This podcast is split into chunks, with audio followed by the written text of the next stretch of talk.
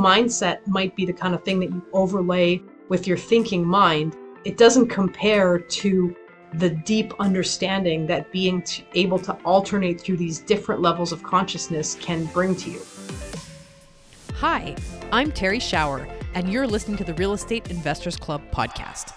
Hey, real estate fans, welcome to this week's episode of the Real Estate Investors Club podcast. Today, I want to take a little bit of time to delineate for you an issue that is pretty close to my heart and that I love to talk about. And I realize that I've actually never done um, a solo episode on my own show that explains this. I've had the opportunity to guest on a bunch of other people's shows to talk about the difference between mindfulness and mindset, but I've never done my own solo episode about this topic. So I wanted to um, do that for you guys this week. So, in our industry, there's a lot of talk about mindset any coaching program you go to, um, pretty much any seminars, uh, any podcasts you listen to, any gurus you talk to, any you know people who've done personal development in this field will all talk to you about mindset.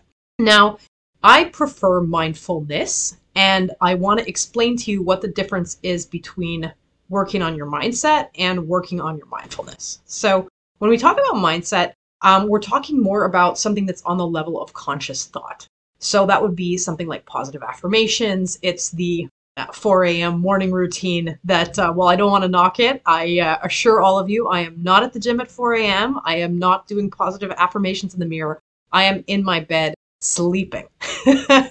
so for all of those mind mindset uh, fans who have a you know a morning routine, that kind of goes into the package of what I would consider to be mindset.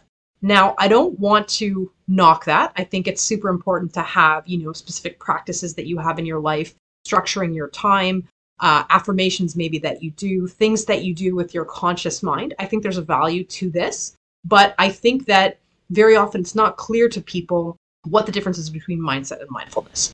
So we've just addressed mindset. What is mindfulness?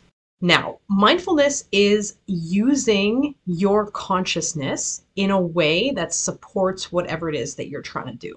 So, your consciousness, just really quickly, has three different levels. So, we have the level of the thinking mind, which I like to compare a bit to the car radio. Your thinking mind is constantly chattering, there's always a soundtrack going on. You can't stop the soundtrack but you can choose like a radio that's always on whether or not you want to tune into it. And you know, I have a little kid at home. I know that sometimes uh, I can't make him be quiet, but my mom brain can sort of tune out a little bit from what he's saying in order to maybe get something else done at the same time. And your thinking mind operates in exactly the same way. That voice, that inner voice, is always going to be talking to you, but you have a, de- you have a decision to make, and you have a choice in terms of how much you identify with that thinking, how seriously you take it. The next level of consciousness is emotions. And emotions, I like to compare, there's a lot of car um, analogies in what I'm about to say, but I like to compare emotions a little bit to either, you know, the weather that might be going out on outside or lights on the dashboard in your car. And so emotions are really what will color, like sunglasses that you put on, um, how you are disposed towards what's going on in your life. And, you know, I like to give the analogy of if you're taking a drive or if you're going to go for a jog, it can be a sunny outside, it can be snowy, it can be raining, it can be a thunderstorm. There can be all kinds of different weather systems going on, but ultimately, if you are focused on a particular journey you're trying to make, either it's you're going for a run or you're going to go from A to B, you have to watch out for the weather systems, but you don't necessarily have to make your decisions around them. And, you know, your emotions are just the same.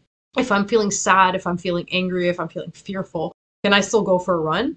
Absolutely. Can I still uh, act on my real estate goals or work on my personal development or do whatever is going to support the direction that I want to take? My emotions don't necessarily need to support that if I understand them as weather systems or as lights on the dashboard. And if you want to understand this in a little bit more depth, we can talk about fear, which is the quintessential dashboard light. So, us as real estate investors, as people who are interested in personal growth, you know, everybody knows that to grow, you have to sometimes get out of your comfort zone. And that can be scary. And it can be scary, you know, maybe socially, if you're putting yourself in situations where you're uncomfortable. It can be scary financially if you have to, you know, take risks on deals or put yourself in situations that you're uncomfortable with, there's going to be some fear associated to that. And that emotion is like a dashboard light going on. That light was evolved into us in the way that there were a tiger in the grass or a lion in the grass when we were animals, you know, just barely not monkeys on the savannah. And so our fear system, our fight or flight mechanism, developed to protect us from some of those stimulus that maybe there is a lion in the grass, or maybe it's just a rustling of the wind. But our fear system kicks in the minute any threat appears on the horizon.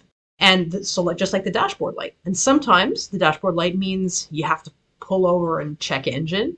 But sometimes it means that there's like some sensor that's not well calibrated and you can continue your drive as you previously expected without necessarily changing course as a result of that. And this is where fear is super tricky because we have to kind of parse out like, okay, I'm having a fear response right now. What am I reacting to? Is there a lion in the grass?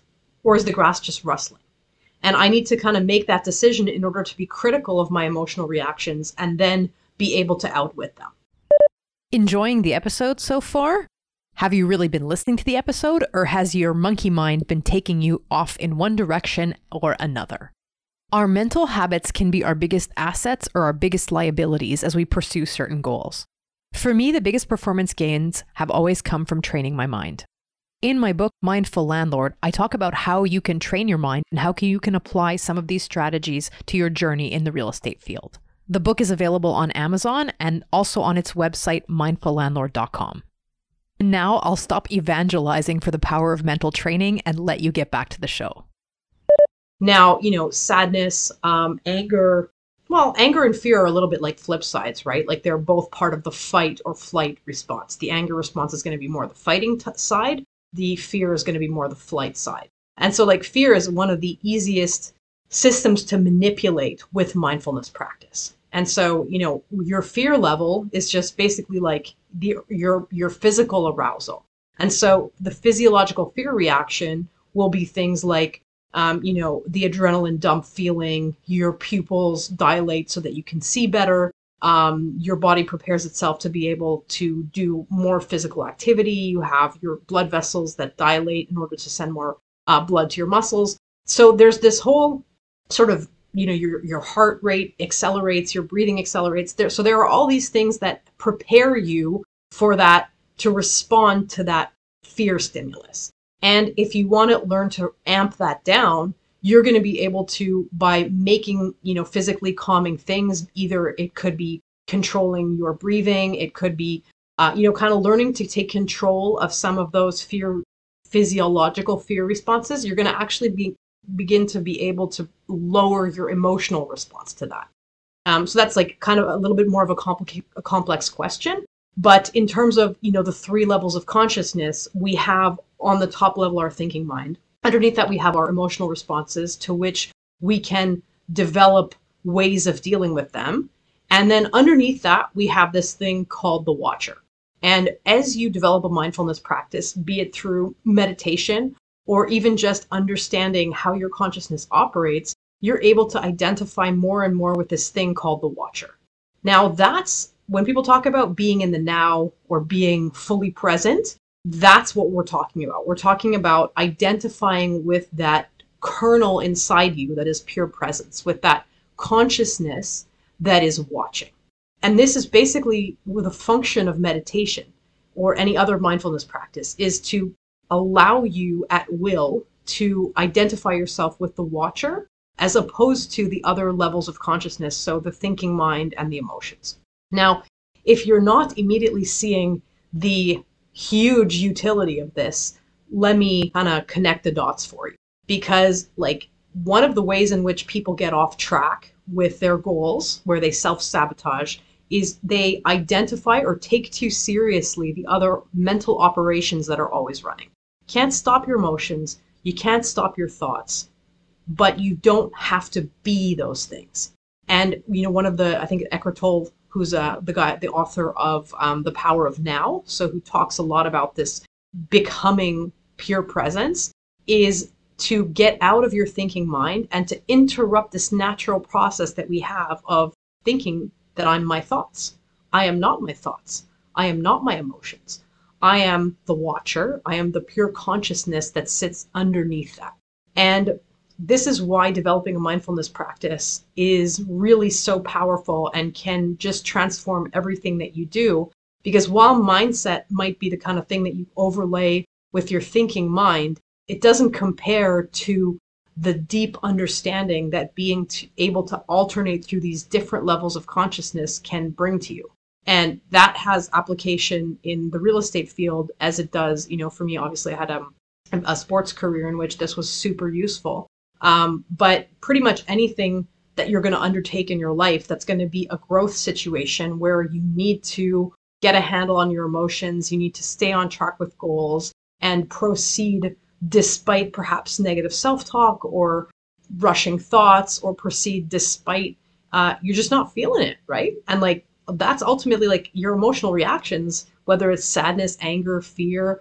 Uh, these negative emotions will put us into a state where we're not in the optimal state of consciousness to be acting and pursuing our goals. And so, how do we, despite the bad weather, despite the talking radio, stay on track with the things that we've committed to?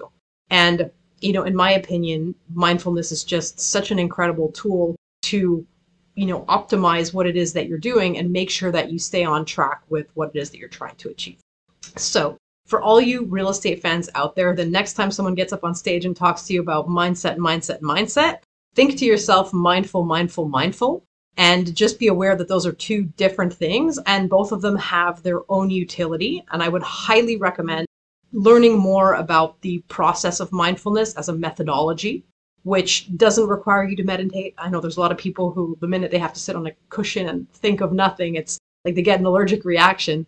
Um, but just, you know, understanding the nuts and bolts of how your mind actually works is incredibly powerful. So even if you only pick up a book, and uh, I'll drop a couple those into the couple recommendations into the show notes. Obviously, my own book, Mindful Landlord, is a good place to start. There's also a great author called Dan Millman who wrote Way of the Peaceful Warrior, who can help you, you know, understand this mindfulness aspect a little bit more.